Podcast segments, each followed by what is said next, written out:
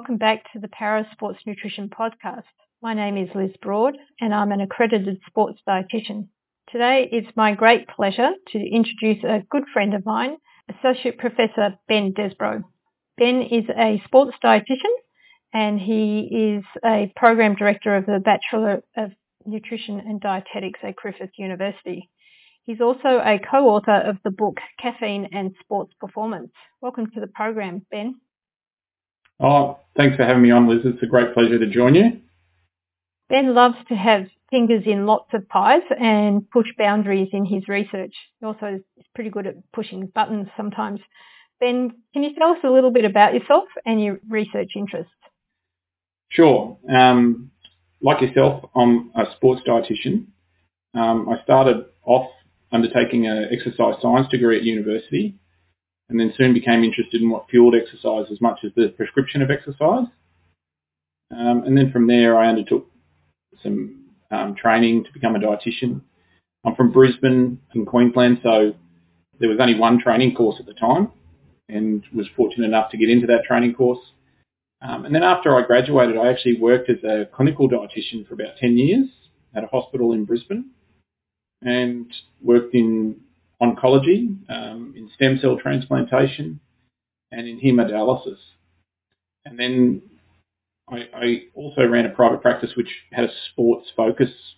And then that really allowed me to gain some experience, which I then used and was fortunate enough to have a fellowship at the Institute of Sport. I was following in some of these great people's footsteps, people like Liz Broad, who had a fellowship a few years before me. And so um, that really was a, I guess, a career defining experience for me because it really gave me exposure to not just um, nutrition research, but sports nutrition research. And then from there, I went on and did a PhD in sports nutrition, and that was at Griffith University on the Gold Coast where I work. So I was very fortunate to have a job as an academic where I was teaching clinical nutrition because I'd worked in that area, but I was doing research in sport and exercise nutrition. And my PhD was actually looking at cola beverages and endurance exercise. And so cola beverages being made of fluid, carbohydrate, caffeine, all of the things that um, was it, it was it was it was like a little um, perfect package. And so we had a look at each of those components independently as part of my PhD. And I've I've been working now at Griffith for about um, 20 years. But the reason I was explaining that I worked in a hospital previously is that I used to think that I had sort of two careers, my clinical nutrition career and my sports nutrition career. And I don't, I don't see my career like that anymore. I see my career as someone who's interested in maintaining function, independence and quality of life in humans through nutrition. And sometimes that is at the spectrum of getting people to recover from an operation or getting them to stay out of hospital. And, and on other occasions, it's about getting you know the best physical performance out of an athlete. But some of the key drivers are the same. You know, you, you've got to work with the skills, attitudes, and knowledge of the individual. You've then got to apply your dietetic competencies and skills and knowledge to best help that individual. But it's also about, you know, capability and opportunity and motivation of the individual that you're working with. And so, so I guess I employ all of those things now, irrespective of what context it's in. Yeah, absolutely. I mean, everything that we learn across our career, it comes together, doesn't it, in terms of how we then approach the problem solving exercise of working with individual athletes. Then when you started doing research on caffeine, most of your colleagues thought this was just so that you could go and check out all the coffee shops on the Gold Coast. What were you doing? Um, well, the first caffeine studies that I got exposed to were, were in Canberra, um, and it was looking at whether you needed to take caffeine an hour before exercise or whether you could give um, caffeine during exercise and get the same effect. And it was right at a time when, when WADA, WADA, the World Anti-Doping Agency, had previously considered caffeine to be a prohibited substance. And they had very recently um, removed it. Um, but it was still sort of in this grey zone between should an athlete take it or not. You know, was it now sanctioned doping? And so there was a lot of sort of political uncertainty as to whether athletes should take caffeine or not, or whether that was an ethical thing to do, even though WADA had said, look, you can take it and you won't um, expose yourself to a, a you know, a, a, doping violation. Um, and so agencies such as the Institute of Sport and some of the sports academies in Australia became very nervous about um, conducting research on caffeine. Um, there had been quite a lot of research done on caffeine in the 1970s, 1980s, but then not a lot had happened uh, across that sort of intervening period. Um, there was little pockets of research, um, but because it was becoming um, able to be used in competition again, there was, I guess, renewed enthusiasm for um, how caffeine could influence performance. And I was in a fortunate situation that at a university you can pretty much do what you like, provided you've got human research ethics. Um, the, poli- the political um, pressures are not there. And so I was able to embark on some caffeine research, a whole range of caffeine research studies um, on the basis of that opportunity. And the first one, which you alluded to, was we found some spare money in some research account that needed to be spent before Christmas. And we thought, well, what, can we do with this little pocket of money that we had? And, and when I was undertaking my PhD, we were trying to work out, well, where do people get caffeine from? What are the sources of caffeine? And obviously cola beverages was the focus of my PhD. But we knew that um, coffee and certainly the coffee culture in Australia was really starting to explode. So the first thing we did was go and have a look to see how much caffeine you get from coffee when you go to a, a commercial coffee shop. And so we went around to different coffee shops on the Gold Coast, which is you know, close to where I work, and we, we took about 100 coffee samples. Now, at the time, I didn't drink coffee um, and, and wasn't really a, a fan of coffee, but as a consequence of this study, I became addicted to the smell. Uh, it was really the smell that, that caught my attention. And so it wasn't it wasn't that we were drinking the coffee. It was just uh, in this study we went around and just collected espressos um, from from different coffee shops, um, but we, which we would decant into our vials and then stick in the freezer and then take them back to um, the university for caffeine analysis. But of course, every time you had to decant one of these vials, you, you cop this smell, and every time you opened the esky, you cop the smell again. And I was doing this for a couple of weeks, and uh, it was absolutely fantastic. Um, and so from, from there, my own personal coffee habit sort of kicked off. And I've never really looked back. and hence your addiction started. And so apart from the baristas being mortified about seeing their hard work going into a vial, what did you find? Well, we focused on espresso coffees, and the reason we focused on um, just getting an espresso um, coffee is because that forms the basic unit from which most of the other coffees, if you're having a latte or you're having a cappuccino, whatever, whatever, whatever other variety you're having, you start with a basic espresso shot. So we figured if we'd established the caffeine content in a in a in an espresso shot, that would give us a, a foundation of how much variability there was in caffeine from obviously a very popular source of, of, of caffeine.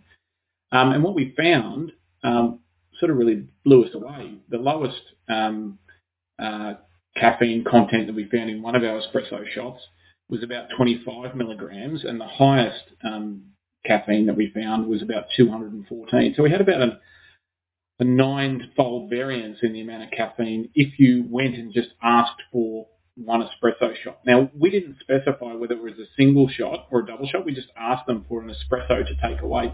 If they asked us, would, would we want a single or a double? We said single, but if they if they didn't ask, we just took what they, they gave us. So there's some variability in the size of the espressos, but the reality was there's a huge variation that occurs naturally in coffee, um, which is a result of both the species of the coffee beans, how it's roasted, um, and then how it's it's actually um, delivered to you by the barista in, in your local coffee shop. Okay, so that's pretty surprising because if you look at you know charts of caffeine content of foods and fluids, they often say that the average caffeine content of a cup of coffee is what 120 milligrams or something like that. And that's obviously not the case. No, so I mean in the espresso um, data that we had, I think the the typical espresso shot contained around about 110 milligrams. Um, but the standard deviation, so you know what you what you might expect the caffeine variance to be was about 40 odd milligrams from that, plus or minus. So it's not at all surprising if you get something that's, you know, in the 50s, and equally it's not at all surprising if you get something that's well over 150 milligrams. And so um, what, what's, what's the concern with that? Um, if you're only having one coffee a day, um, probably nothing. If if you're having um, or, using coffee as the vehicle to drive a performance enhancement in an athlete, so an ergogenic dose of caffeine, um, we would normally prescribe a dose that might be a milligram relative to their kilo body weight. Um, and, and in this case, you really aren't able to accurately determine how much caffeine you're giving an individual if you're using coffee as the form of that caffeine, particularly commercial coffee. Okay, so Ben, a lot of athletes like the taste of coffee and, and you know, they'll take it with them wherever they go if they're traveling. But apart from the taste and perhaps the alertness that it gives you, what effect does coffee, or sorry, what effect does caffeine have on performance?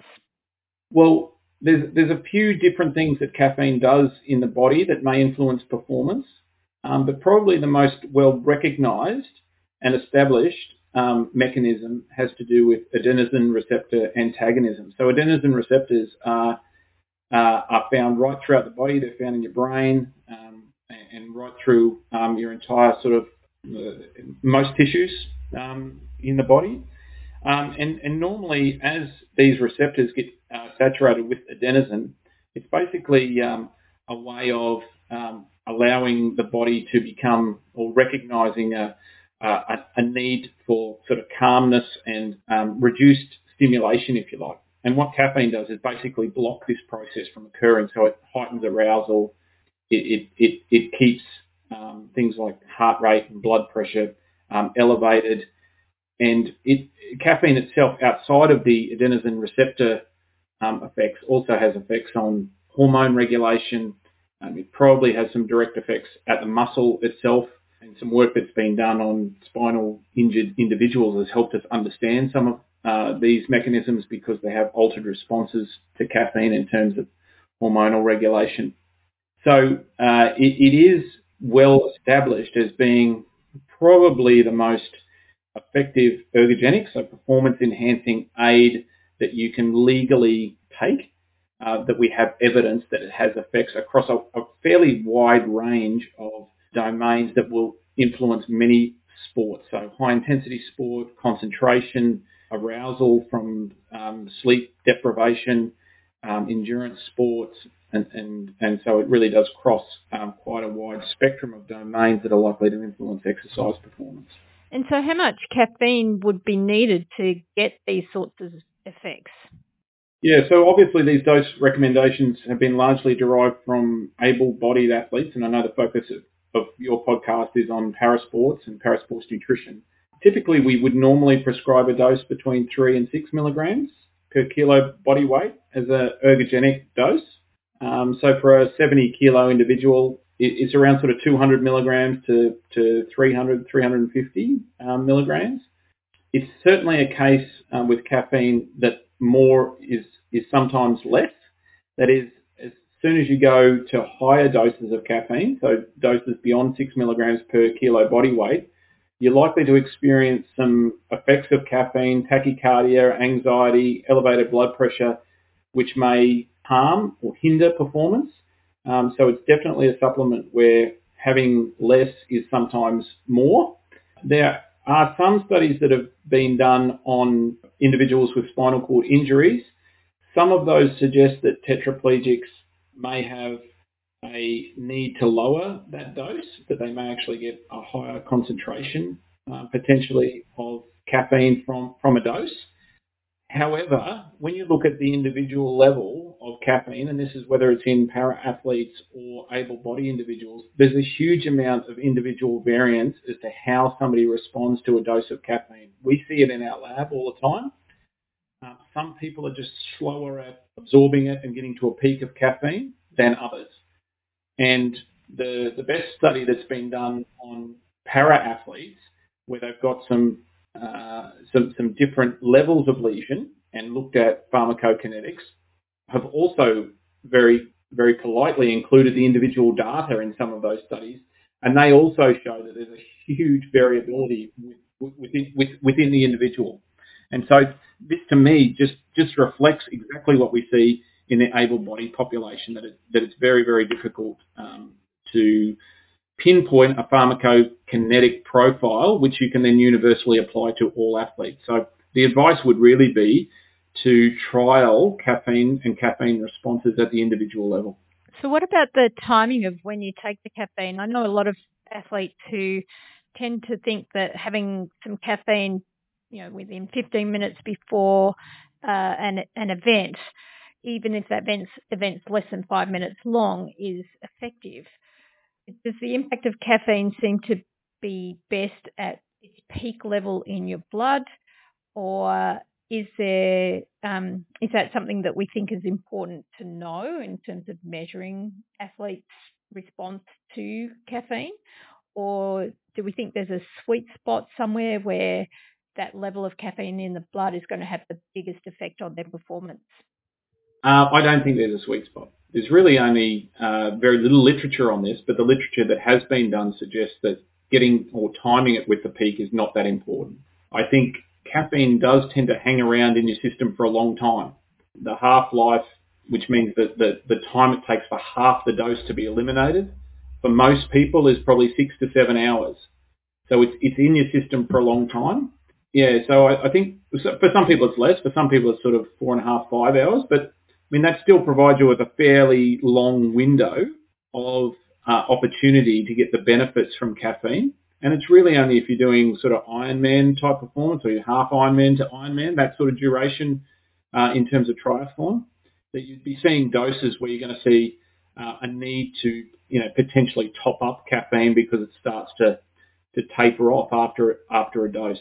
But for most individuals who are competing in an event that lasts sort of 90 minutes or two hours, um, I don't think there's a sweet spot. It comes back to the practicality of the individual you know, how nervous they get beforehand, whether they get a lot of symptoms from taking caffeine and, and whether those symptoms are something that the individual wants to avoid or they can easily manage. So what do you think the best timing of taking the caffeine is? Um, traditionally, most studies used an hour. So if you were doing looking at the research, they'd usually give participants um, a, a, tablet or whatever the caffeine source was going to be an hour before um, but we, in some of our studies, we've seen some individuals actually not absorb anything in an hour. So we, we like to see some caffeine in the circulation. So we've often taken it out to 90 minutes. 15 minutes, you know, you're not going to see any caffeine in the circulation uh, within 15 minutes in almost all of your individuals. It'll start to appear sort of 25, 30 minutes for some, and then the peak will usually be, you know, between sort of one to two and a half hours after after consumption. But as I said, the peak's probably not important. It's just that you've got some caffeine circulating. Okay, so we've been talking about the fact that the caffeine content of coffee, for example, can be quite variable depending Correct. on where you get your coffee from and how it's made. Um, do you think it's important to look at the source of caffeine in terms of what the best source of caffeine is for athletes to use in order to optimize their performance? And so you can you can absorb caffeine uh, pretty much um, any way you can get exposed to it. So you can you can absorb caffeine through your respiratory epithelium. You can um, so through breathing.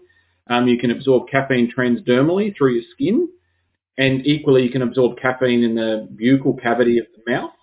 But the the difference between absorbing caffeine in your mouth as opposed to absorbing it from your intestine um, is, is, is relatively small. It's, it, you know, in terms of a profile for, for most individuals, it's probably a difference of about um, 10 to 15 minutes in the profile. So you get a sort of similar profile. It's just that if you take it through the mouth, it, it, it appears a little bit faster. Now, um, that there may be some implications there for para athletes because the studies that have looked at caffeine profiling suggest that there might be delays in gastric release of caffeine for some individuals, particularly um, tetraplegics. Um, so it, it may be that the buccal cavity or the, the oral cavity provides a, a route where you sort of bypass some of those delays that may have occurred because of the spinal cord disruption. Yeah, so we know with people who have a spinal cord injury, particularly the, at the higher level of spinal cord injury, their um, gastric emptying and digestion and absorption is a little slower than um, someone without a spinal cord injury. And so I guess uh, that makes sense that if you orally ingest uh, caffeine, that there may be a difference compared to, say, someone who's an able-bodied uh, individual. So, do you think then that the something like a, a caffeinated gum um, may be a better way to deliver that caffeine uh, to someone who has a high level spinal cord injury? Yeah, but the only studies that have been done on para athletes and caffeine and, and the level of lesion have, have used orally ingested caffeine that goes into the stomach and and, and, and, they, and they haven't been compared to a, a chewing gum type source of caffeine. Huh. So maybe that's a good study for you to do next? Well, I knew I came on to this podcast for, for some study ideas, and, and we just we've got our first one. There should be a, a bell, shouldn't there? Every time you get a study idea, the bell rings. yeah, maybe I need to get one. So, can you tell me why some people can seem to drink coffee late at night and not have any problems getting to sleep, whereas other people, like myself, can't really eat, have it after about two o'clock in the afternoon without having a major disruption to my sleep. So there's lots of potential ways in which the, individual's response to caffeine can vary because both the metabolism or the pharmacokinetics can be influenced by genetics and, and particularly um, some enzymes in your liver that, that break caffeine down. And equally, there's genetic variances to um, how somebody's adenosine receptors um, are distributed in the body and, and, the subtypes of adenosine receptors. So um, it is possible that we get some people exposed to the same dose of caffeine, but the pharmacokinetics are very different, and then how the body responds to that um, are very different, and some of those can be um, genetic, and, and some of it's also to do with habituation. Um, and and so um, it's, it's a complex web. And so, do you think that some of that uh, genetics also influences how people res- whether people respond to caffeine from a performance perspective. Do you find that there's some people that don't respond to caffeine, or does everyone respond in some way? Um, look, m- most people respond in in some way. Um, there have been a number of studies that have looked at um, trying to classify people as sort of fast responders or, or slow responders in that sense based on um, genetic variances. Um, these these tend to be responses that relate to how quickly caffeine is metabolized, not variances necessarily on on differences in adenosine receptor sensitivity. Mm-hmm. We we have um, effectively from an enzyme perspective in the liver, which is where caffeine gets broken down, what we might describe as sort of a, a fast, a moderate, and a slow group. That's typically the way individuals are are, are broken up. Um, and, and the slow metabolizers group, who you might anticipate have a more pronounced response to caffeine, so in other words, it hangs in their system for a much longer period of time, that, that genetic variance tends to be less common. So unfortunately, the studies that have, have tried to identify whether there's a genetic um, influence here, which have looked at the genetics of how quickly caffeine gets broken down, they often have very small participant numbers in the slow group. Yep. And so it, it's often heavily biased towards the moderate and the fast metabolizers but that but but most people get some response. It might be that you get a, a, slightly different response, but our evidence in that area is sort of reasonably reasonably weak. And the indications are from the research that you've done that you don't need to abstain from consuming caffeine in order for it, to, you know, for any particular time. So you don't need to stop having coffee for two weeks in order to get that effect on performance. Is that correct? Yeah, look, it remains a pretty controversial area, um, and there, has been a number of studies that have looked at um, caffeine um, habituation. The worst studies, if we start with the worst studies in this area, um, I think are the ones where they ask um, participants what their usual caffeine intake is, and then they just um, group them as a high consumer versus a low consumer based on a on a questionnaire um, and, and then they stratify the results of a placebo or caffeine trial on whether they're a high habituated consumer or a low habituated consumer. Now, there's, there's major issues with that. Um, one, as I alluded to, caffeine variance occurs quite markedly from what you get exposed to. So if you ask somebody whether they mm-hmm. have, you know, three coffees a day, we take our low and high examples previously, we're talking about an individual who might get exposed to less than 100 milligrams per day, but equally they could be exposed to 5 to 600 milligrams of caffeine per day. So just by asking people mm. what they usually do is a fairly poor way of understanding how habituated they are to caffeine. Yep. And we know that um, even if you go to the same coffee shop and you ask for the same coffee every day, there's, there's day-to-day variance in that. Mm. Um, there, there have been some studies done in that space. We've done some studies where we've, we've taken individuals and asked them not to consume caffeine, which for many people is an absolute torture test. Yeah. Um, Especially the first few days. And so what you, what you need to do when you do a study like that is have some compliance checks to make sure people aren't just telling you what they think. And so we will normally take some blood off an individual some days out before a trial um, to determine whether they've got any caffeine in their circulation or not. And so, as I alluded to before, caffeine also breaks down to paraxanthine, and that paraxanthine has quite a long half-life. So we'll normally look for both caffeine and paraxanthine. So you may have had a sneaky one in the morning knowing that you're going to have a blood test done in the afternoon.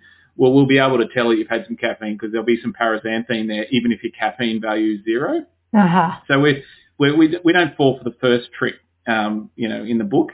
Maybe we fall for uh-huh. trick, but um, so so in the studies that, that we've done, where we've given caffeine in, in tablet forms in the days leading up to an event. And we've typically looked at sort of a four, four day caffeine abstinence where, where the person abstains from caffeine, but we give them a tablet. And sometimes those tablets contain caffeine and sometimes they don't.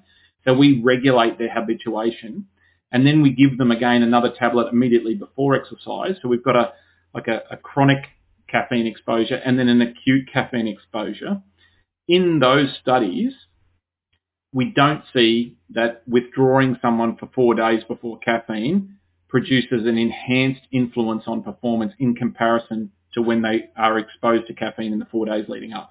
In other words, the acute dose has an effect irrespective of whether the person's been withdrawn or not. Okay. Now, there's a couple of other things that I'd like to say about caffeine withdrawal. Um, number one, it's bloody horrible. Um, if, if you're habituated to caffeine, even if you're only having one coffee a day mm-hmm. and you've been doing that for some time, it takes um, several weeks to um, dehabituate to that. Um, and, and that process can be very um, uncomfortable for an individual. You'll often get a lot of disrupted sleep, um, headaches and just feel um, a general feeling of malaise is probably what I would describe it. Yeah, well, and if that leads up to competition, that's not a great experience for the athlete to be going through at that point in time. Well, and, and also during that, those, um, you know, four or five days before an event, like you, you're doing your final preparation um, in terms of physical performance. Um, you want you want those you want to be going in confident you know, you want those sessions to be done well and, and to feel positive about that experience. And, and confidence is a wonderful thing.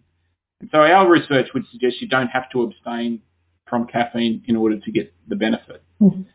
The second point that I'd like to make is that when we ask participants in our study to abstain from caffeine before a trial, and we do still ask them to do that, it's more to just control the, the level that we're going to see increase in caffeine in their circulation, we would normally use 12 hours in our lab now. So we'll often run a trial in the morning, so that just means obviously the night before. Um, but most people will consume most of their caffeine in the morning because of the consequences that they've sort of learnt behaviour around sleep and its influence on disrupting sleep. So that's not normally a, a major inconvenience for people. Mm. But what we've started to see is um, in, in, in many of our participants now, we're still seeing residual caffeine 12 hours mm-hmm. or more in their circulation when they come into the lab. And, and I think this relates to the fact that when you've got a, a, a substance which has a half-life of, say, five to seven hours, that means only half of the compound is gone in that time. So beyond that, there's still some caffeine in the system. Now, if you get exposed to three or more caffeine doses in a day, you, you, probably haven't gotten rid of the previous caffeine before the next bit of caffeine comes in. Mm. So you so you're in this constant cycle where your baseline is actually caffeinated. You don't get to a point where you've got no caffeine in your system. And so what we've seen in our lab is that it's not necessarily just the dose of the caffeine or what somebody might, you know, fill out a questionnaire and say, okay, well, you, you might be having 200 milligrams in a day. It's really about when they're having that and in what, what form they're having that. So for instance, we've had participants come into our lab who've got 350 milligrams on average per day, but most of that comes in the form of a pre-workout supplement in the morning. They will typically have no caffeine the next day when they present. Whereas you might have someone who, who reports 250 milligrams, but they have it in multiple coffees throughout the day. You ask them to abstain for 12 hours, and, th- and they've got caffeine in their system the next morning. Mm. So it's not as simple as saying, well, what's your usual caffeine intake? Um, it's to do with both the dose and the timing of that dose as to whether you're going to see their caffeine, um, plasma caffeine be, be zero or not. Mm. Okay, so now that you've touched on pre-workouts, can I ask in your opinion on pre-workout supplements and energy drinks, and particularly the new type of energy drinks that are out now that claim to boost brain function and boost performance whilst being low in sugar or low in calories. So there seems to be a ton of them coming out onto the market which have a bunch of other things added to them and they you know they also claim boosting metabolism and burning fat. What are your opinion on these? Yeah. Well, we might start with the second part, the energy drinks. Um, I always found it um, quite humorous as a dietitian that you could have, you know, an energy, you know, an energy-free energy drink or a calorie-free energy drink. To me, that was uh, you just you just removed the energy component, and the rest is a stimulant, right? Um, drinks um, such as energy drinks, um, they're regulated by the Food Code in Australia, and they've got a maximum allowance of caffeine that's allowed um, as a concentration. It's 32 milligrams per 100 mils. Now there are some compound uh, companies um, that produce products that sit higher than that that can be sold internationally and potentially could be imported, but that that would actually be a violation of the food code. So that's why um, Red Bull and most of the leading brands have about um, 80 milligrams in a 250 mil can. But of course, if your can is 500 mils or 750 mils, um, most of these um, energy drinks will have the maximum allowable caffeine at that 32 milligrams. So, yeah, it's it's it's not unusual to have um, 100 and you know 60 odd um, upwards, depending on um, the the volume of energy drink that's um, being consumed. The other bits and pieces that get thrown into these things um, are, are, very easy to make claims of in terms of their influence on on um, cognitive function in particular.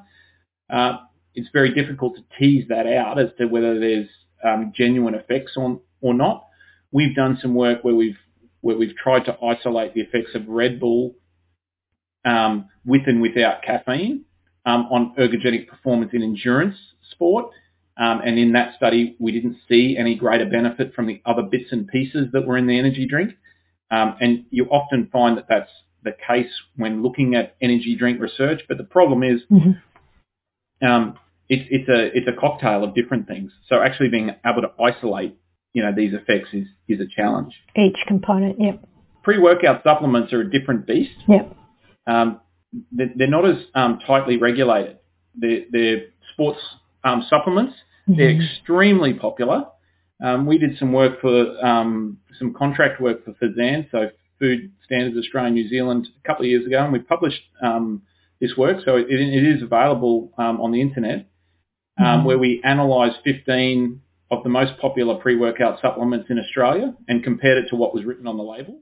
These products are typically highly caffeinated, some of which um, vary quite considerably from the label. Um, we also did an analysis where we took samples from the bottom, the middle, and the top of each product because when we opened them, we noticed that there was some natural stratification of some of the ingredients in these products, and we thought, well, if you don't shake it, I wonder if there's any variance in um, the caffeine content, and there is. Mm.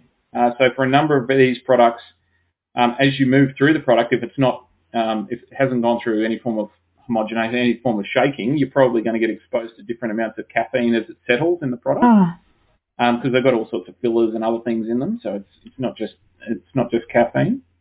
And and so you know it's not uncommon for these sorts of products. And, and we were looking at a an analysis where we just used whatever the serve size was of the the manufacturer. So we just looked at one serve and it wasn't uncommon for these products to contain 250 to 300 milligrams of caffeine. So th- this is in the in the certainly in the range where you know one serve is um, likely to be ergogenic. Yep. Uh, more than one serve, and you're um, well over the, the dose that um, we would typically prescribe in the laboratory. And of course, being young and being enthusiastic, why would you take one scoop when you can take two or three of these products because yep. other people are doing it and you want to um, perform better? So the risk of harm or the risk of getting into adverse performance because of an over um, consumption of these products is high. And, and, probably the only other note of caution that I would um, think is important for your podcast is you can buy anhydrous or pure caffeine on the internet. Yep. Um, and that's very dangerous. Yeah. So, so pre-workout supplements, as I said, they've got fillers and all of these other things yep. in them. But pure caffeine, as in anhydrous caffeine, if you were to take a teaspoon of that, that can provide you with a fatal dose. And, and caffeine is a very fine white powder. It looks just like flour. And there are reports, unfortunately, in Australia of young people dying from caffeine overdoses from being exposed to anhydrous caffeine and thinking it either was mistaken as a protein supplement mm. or it was considered like a pre-workout and taking a scoop of mm. it and all of a sudden you're getting yourself a massive dose massive of caffeine dose. administered yep. very, very quickly. So what do you think are the best forms for an athlete to take their caffeine in? If if the dose of caffeine in a coffee is quite variable, where, what do you think is the the best way to, to deliver that for an athlete in a safe manner that's obviously WADA um, respectful of WADA regulations? So we, we, can look at this two ways. The, the ways that are um, very um, easily able to be quantified are usually when caffeine's been added into the product. So things like a No-Doz tablet, you know, is pretty accurate. The amount of caffeine in, in gels is usually um, reasonably accurate. Um, you can buy strips um, which can which are caffeinated. Any any time the caffeine's been added to a manufactured mm. product, like an energy drink, um, then it's it's it's probably reasonably um, reasonably accurate. As soon as it becomes in the form of a coffee, like an iced coffee beverage, or as I mentioned, coffee that you're consuming from a cafe, you're going to see some of this variability introduced. If you've got a large amount of other ingredients coming in, like a pre-workout supplement, there'll be some variance from what's on the label there because it's not subject to the same level of restriction. So if it's purely a performance perspective, it's in your competition, we want you to have practice using that particular source um, and, and, use one of these gels or strips or, or, or No-Doz type tablets where you can titrate the dose that you know that you're getting relative to your body weight. You can practice it. You can make sure it doesn't upset your gut, that you feel comfortable consuming it and, the like. Two, two other things there is a limited amount of research that's been done on different caffeine sources. So the same dose of caffeine, but coming in through a gel or a tablet or, or, or a coffee with, with caffeine added back into it, like a decaf coffee. Um, that research is sort of emerging at the moment.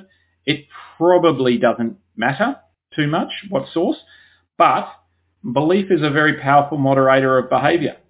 And so you need to think about the athletes that you're working with Mm. And if they feel more comfortable, more confident taking a strip as opposed to a tablet, then, then, then run with run with that source. Okay. What about dehydration? A lot of people still think that caffeine has a dehydrating effect. Yeah, I mean the best um, studies that have been done in this area have debunked that now. So if, you, you're a habitual caffeine consumer, uh, it, it, it isn't going to affect any of the parameters that we measure hydration necessarily with. It, caffeine can um, stimulate sort of bowel function and, and, gut upset, so that is one thing to be very um, conscious of in some individuals. It's interesting, yeah, because actually some of some of our athletes with spinal cord injuries actually use caffeine to help with bowel function. Yeah, yeah. So it, it's uh, it's very much um, a good servant but a bad master caffeine.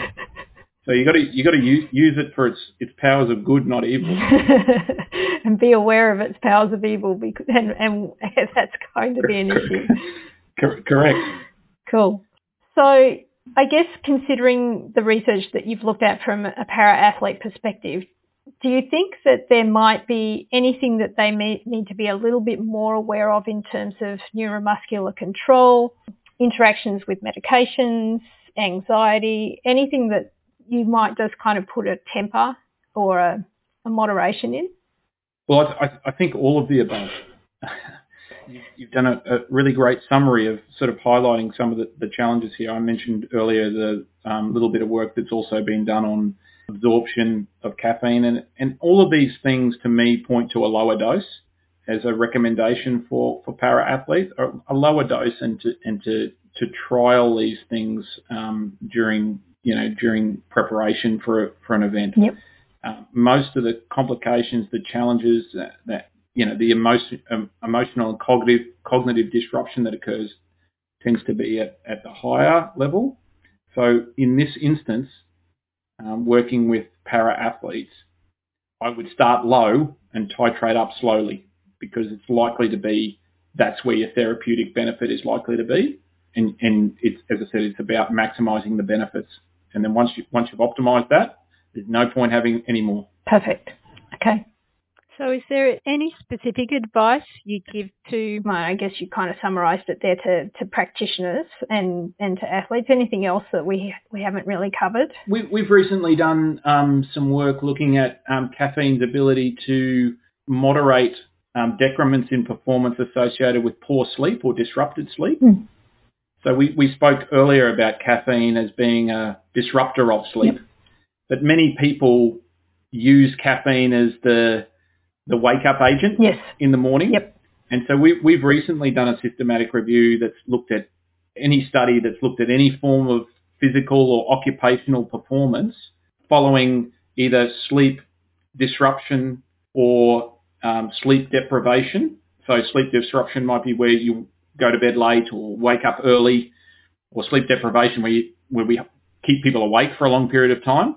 And in pretty much every domain that we looked at, from you know, basic cognitive function right through to endurance performance, right through to some occupational tasks, um, caffeine did a, a great job in covering the tracks laid down by a poor night's sleep. Mm-hmm.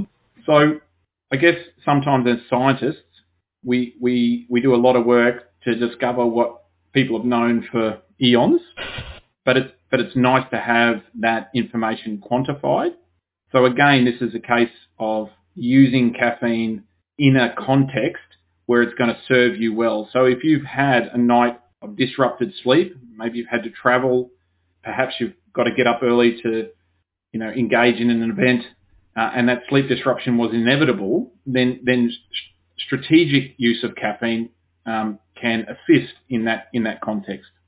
Yep, great, fantastic. Thanks, Ben. Um, I have one more final question. What's your favourite food? My favourite food? Well, um, it's not coffee, although I do love coffee. I only have one coffee like a day. like the smell of it. yeah. I only have one coffee a day, so my addiction has, has been capped at one coffee a day. Um, I'm a very simple person. My my favourite food is ice cream. I'm I'm uh, and uh, I've got a weakness. It's a problem. Um, I've had it now for several decades. Any particular brand or flavour? Uh, no, it's a broad church, Liz. Um, there's, there's, there's, many disciples. so no, I, I, cheap cheap and nasty ice cream I don't like, but um, I'll, I my I, I'm a product of my mother. She loved rum and raisin ice cream, and I love rum and raisin ice cream. So I probably have to say that's my overall favourite in terms of flavours. But I'll, I'll give anything a go. Well, thanks, Ben, for your time. I really appreciate it. Absolute pleasure, Liz. Yeah, hopefully we get to talk to you again soon about some of your other research. Yeah, that'd be fantastic. Thanks for having me on. Yeah, no problem. Well, we certainly covered a lot of ground in this podcast. My takings from it are that for para athletes, we're probably better off if we are going to try caffeine, which in my mind is something that you do with a more experienced athlete who's really got their competition strategies in place and their nutrition strategies well rehearsed, that you start with a small dose, you try it in training um, and in maybe a competition simulation. You, you check out both the potential positive aspects as well as the potential side effects. and you find a form that has a controlled dose that you can manage that dosing for. Having it about an hour to an hour and a half before an event uh, seems to be a good timing. And we need to look at whether there's a sleep impact later on and in the evening. You may also be interested in a great podcast with Alistair Donohoe, paracyclist, just in the lead up to his competition in Tokyo that was done by the Long Munch podcast on, on his caffeine use. So thank you very much for listening to this podcast. I hope you're enjoying them. So please share with your social media platform. We'd love to hear your feedback or any topics of interest to you. In our next podcast, we'll be talking about CBD.